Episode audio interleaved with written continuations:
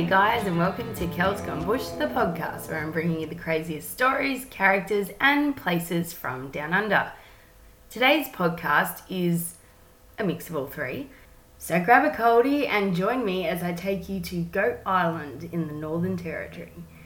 How did I find out about this place, and is it an island full of goats? Well, it all started when a couple of girls I knew from Western Australia wanted to come up for a holiday. And living in Darwin, it's quite unique, and it's one of those places where there's a lot of crazy shit to show people. So I'm like, what's the best thing I can do to really show these girls what the territory's all about? And I was working at a radio station in Darwin, Darwin's Hot one hundred, and the one of the girls that was one of the hosts, sorry, she said to me, why don't you take them to Goat Island? I'm like, what the fuck is Goat Island? And she's like, oh, well, you know, it's this island. It's like in the middle of the Adelaide River. And I'm just like, holy shit. Because I don't know if you've heard any of my crocodile podcasts, but the Adelaide River is one of the most populated, uh, croc-infested rivers in the world. So I'm like, wow, these goats are just, you know, on this island and in the middle of crocodiles. Like, how the fuck did they get there?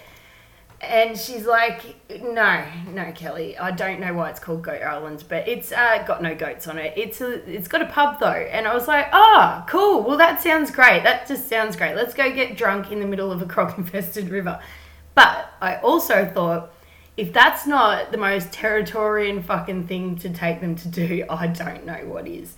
So I jumped on to Google, and mind you, this was two thousand twelve, so this was a fair while ago, uh, probably before, you know, I don't, yeah, no, I think he's got Facebook. I'll have to have a look.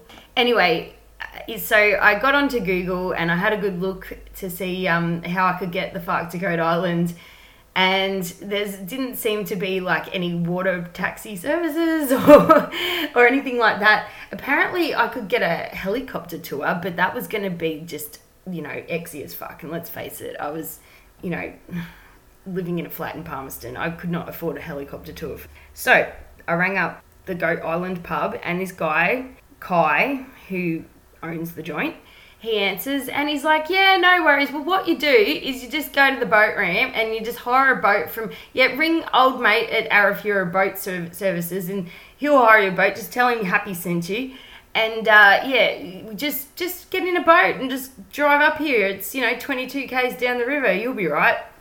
And I'm like, yeah, that's that's a good idea. I don't know why I thought that was a good idea. I don't do boats. Like, I'm not even good at being in a boat, let alone I've never driven one.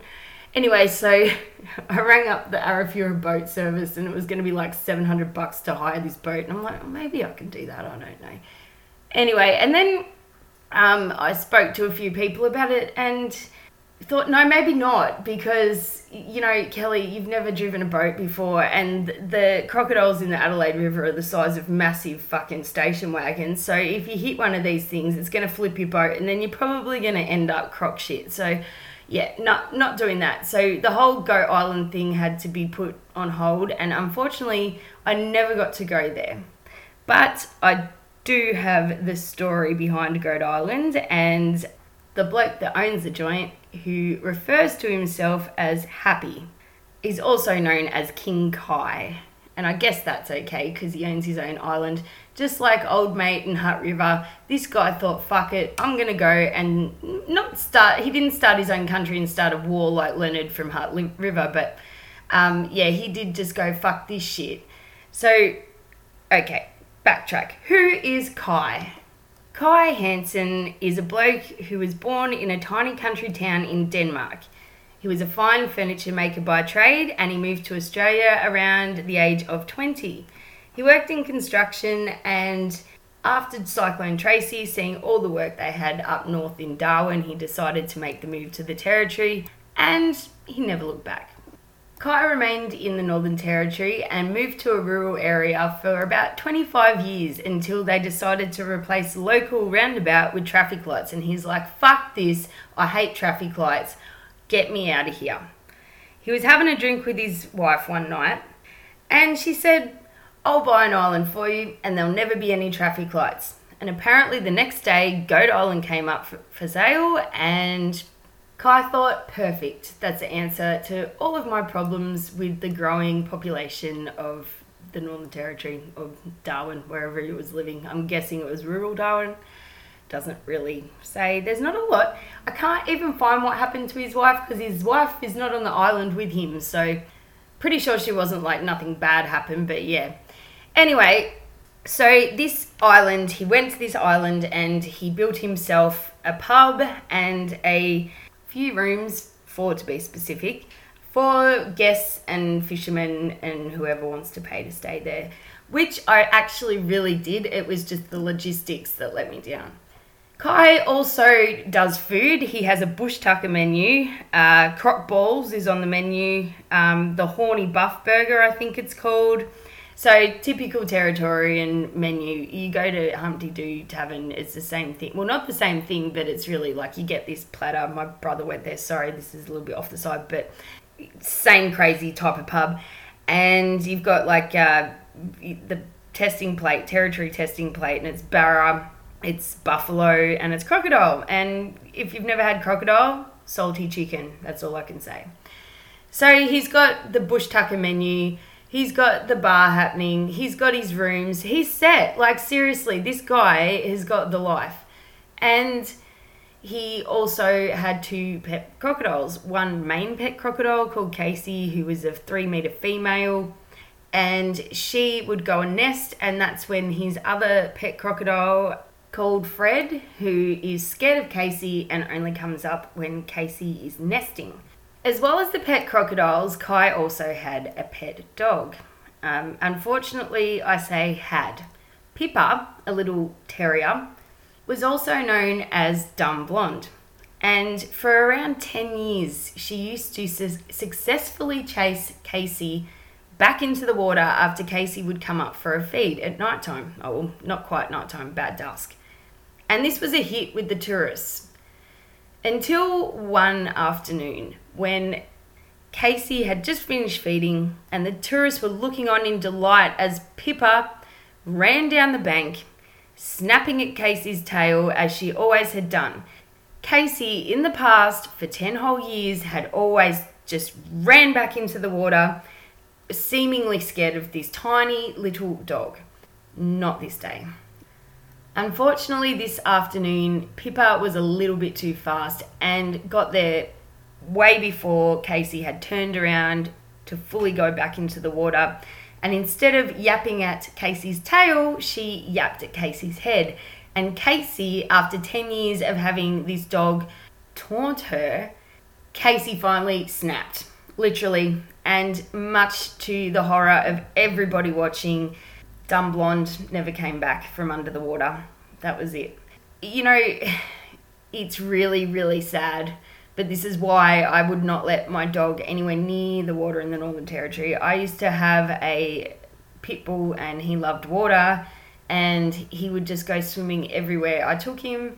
But yeah, I wouldn't take him to the beach in the Northern Territory anywhere, because crocodiles love dogs and crocodiles are opportunists. And as Kai told A B C Radio himself, crocodiles are patient. He said this...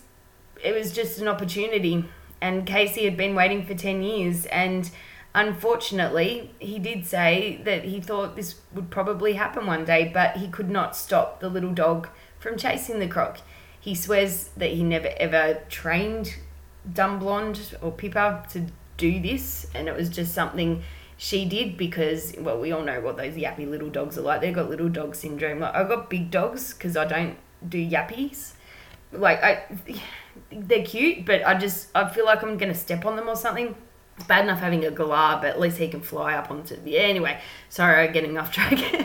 But, um, yeah, they just, they have little dog syndrome, and this dog was, it's, she had heart, I'll give her that. Like, what a feisty little thing to be, right, that's a fucking crocodile, look at it, I'm going to chase that thing into the water, it's three metres long, and it's a dinosaur, but hey, I'm little Pippa. So, you know, she had a good run not to get snatched for ten years, I think. And Kai is a self-confessed country boy and said, unfortunately, these things happen. Um, he had a dog when he was a kid that used to chase cars, and he got badly hurt by being ran over. And I'm starting to think at this point, maybe you should start building fences. I don't know. Maybe that's a good idea. Keeps the dog in your yard. But, you know, he's on an island. But, yeah, just my personal, like what I would personally do if I lived on an island surrounded by crocodiles. I probably wouldn't own any pets. But if I did, I would probably want them under lock and key, because I lived in the Northern Territory and crocodiles are sneaky motherfuckers. But Kai got on with life until a little bit after the Pippa got snatched. Fred, the, the one that was too scared to come to the bank because of Casey, decided, oh, right, we're eating fucking animals now, are we? We're just taking pets. So Fred got into the chook pen and Kai was like, that is it. It's one thing to take my dog, but you now you're taking my fucking chooks, mate. Like, how am I supposed to eat breakfast in the morning if I don't have eggs? So Kai did want Fred removed. Um, not sure if that's happened, but yeah, he's uh no, he did.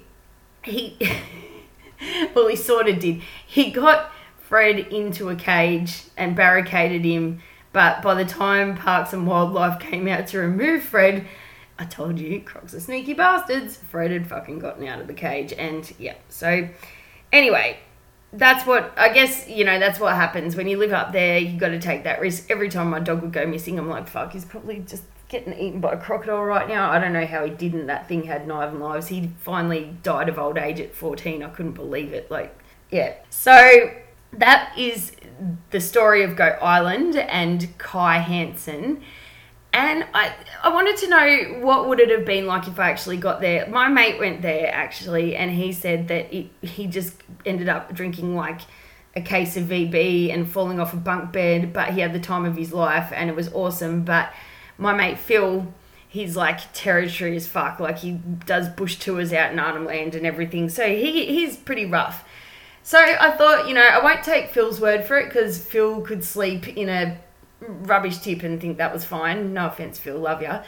And it, so I went on TripAdvisor, as I always do for entertainment, thinking, oh, this is going to be good. I'm going to just see a mix of reviews. Like, there's going to be, you know, got to be at least half of them going to be shit, because they're going to be people from down south expecting five-star accommodation.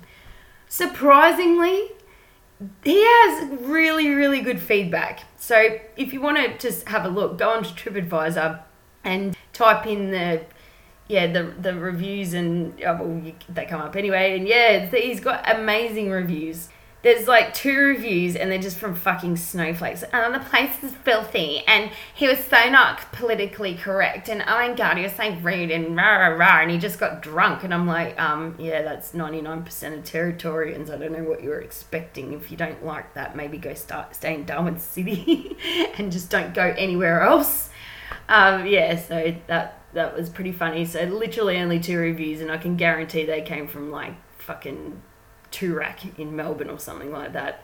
The majority of visitors thought it was fucking unreal. So yeah, especially if you love your prawns and your seafood and your croc balls and yeah, just they're just good old characters from the bush. You definitely love it. I am so going to go there once I can afford a helicopter. I don't want to go on a tinny on the Adelaide River. I went on those croc tours. You hang a stick. I said this in my my crocodile podcast. You hang a stick over a boat and, and the crocodile jumps up and eats it. And then just up the river, there's people fishing in tinnies. And you're like, how the fuck do they not have crocodiles jumping into their boat? But maybe the crocodiles know the difference. I don't know. But I just was like, I'm not going to take a boat up that river unless I'm with someone that really knows what they're doing with boats. So, yeah, once I can afford a helicopter, I am there. Hopefully, Kai still is too. But, yeah, so it's a short one today. I just wanted to give you a little bit of a taste of the territory and something a little bit more upbeat than the last couple of depressing episodes I've done on people going missing in the ocean. Oh, yeah, another one to add to my list of reasons why I'm not driving a boat up a fucking croc-infested river. I've just covered two podcasts worth of fucking boating accidents. It's like, I'm never getting in one ever again. But, um, yes, yeah. Anyway, next week I am going to probably bring you something a little bit creepy because it's not Australian, but fuck it, I love it. It's Halloween, it's the spooky time, and I love spooky stories. So That will be on the cards if I could, because I live just uh, up the road from G N E at the moment. And if you've ever heard of Monte Cristo, uh, Monte Cristo it's called, the House of Monte Cristo, is one of the most haunted places in Australia.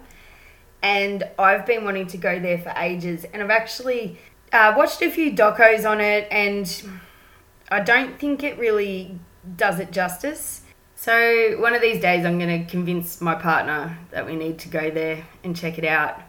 But probably won't happen this month. So I will uh, just bring you a few stories, probably include that one. It'll be a collection. And yeah, and if I ever do go there, I'll do a proper podcast. Thank you for listening, guys. I'm sorry if you do listen to my podcast uh, regularly. It, I missed last week. I, it was school holidays, and I've got no chance of getting anything done in school holidays. So uh, it was raining the whole time. So can you imagine? I just got the house full. I'm trying to think of things to do with a seven-year-old that I can, yeah, we did a lot of arts and crafts. But anyway, so school's back, regular episodes, and next week's spooky ones. If you've got any suggestions or feedback, just hit me up on all the social media. I've got Instagram, I've got Twitter. Sorry, I don't do a lot of Twitter because it's like Japanese to me, but um, yeah, I, I do check it every now and then. And Facebook, Kels Gone Bush, the page on Facebook, and there's also Kels Gone Bush, the podcast group, if you want to join that. But on the Facebook page, I've just done a competition uh, for a copy of my book and a liquor voucher. And I just drew that yesterday, and I will be running another one soon. So if you want to check that out, jump on there. It should be up by the fifteenth of this month. So, yeah, definitely check that out. Well, that's it, guys. I'm going to stop rambling. It's been one of those Story Time with Kel podcasts. I hope you still enjoyed it and are Googling tours to Goat Island. I hear there's a lot of uh, good deals on flights to the Territory at the moment. So, you know, just doing my bit for the tourism. Anyway, that's it for today. And until next time, Kel has gone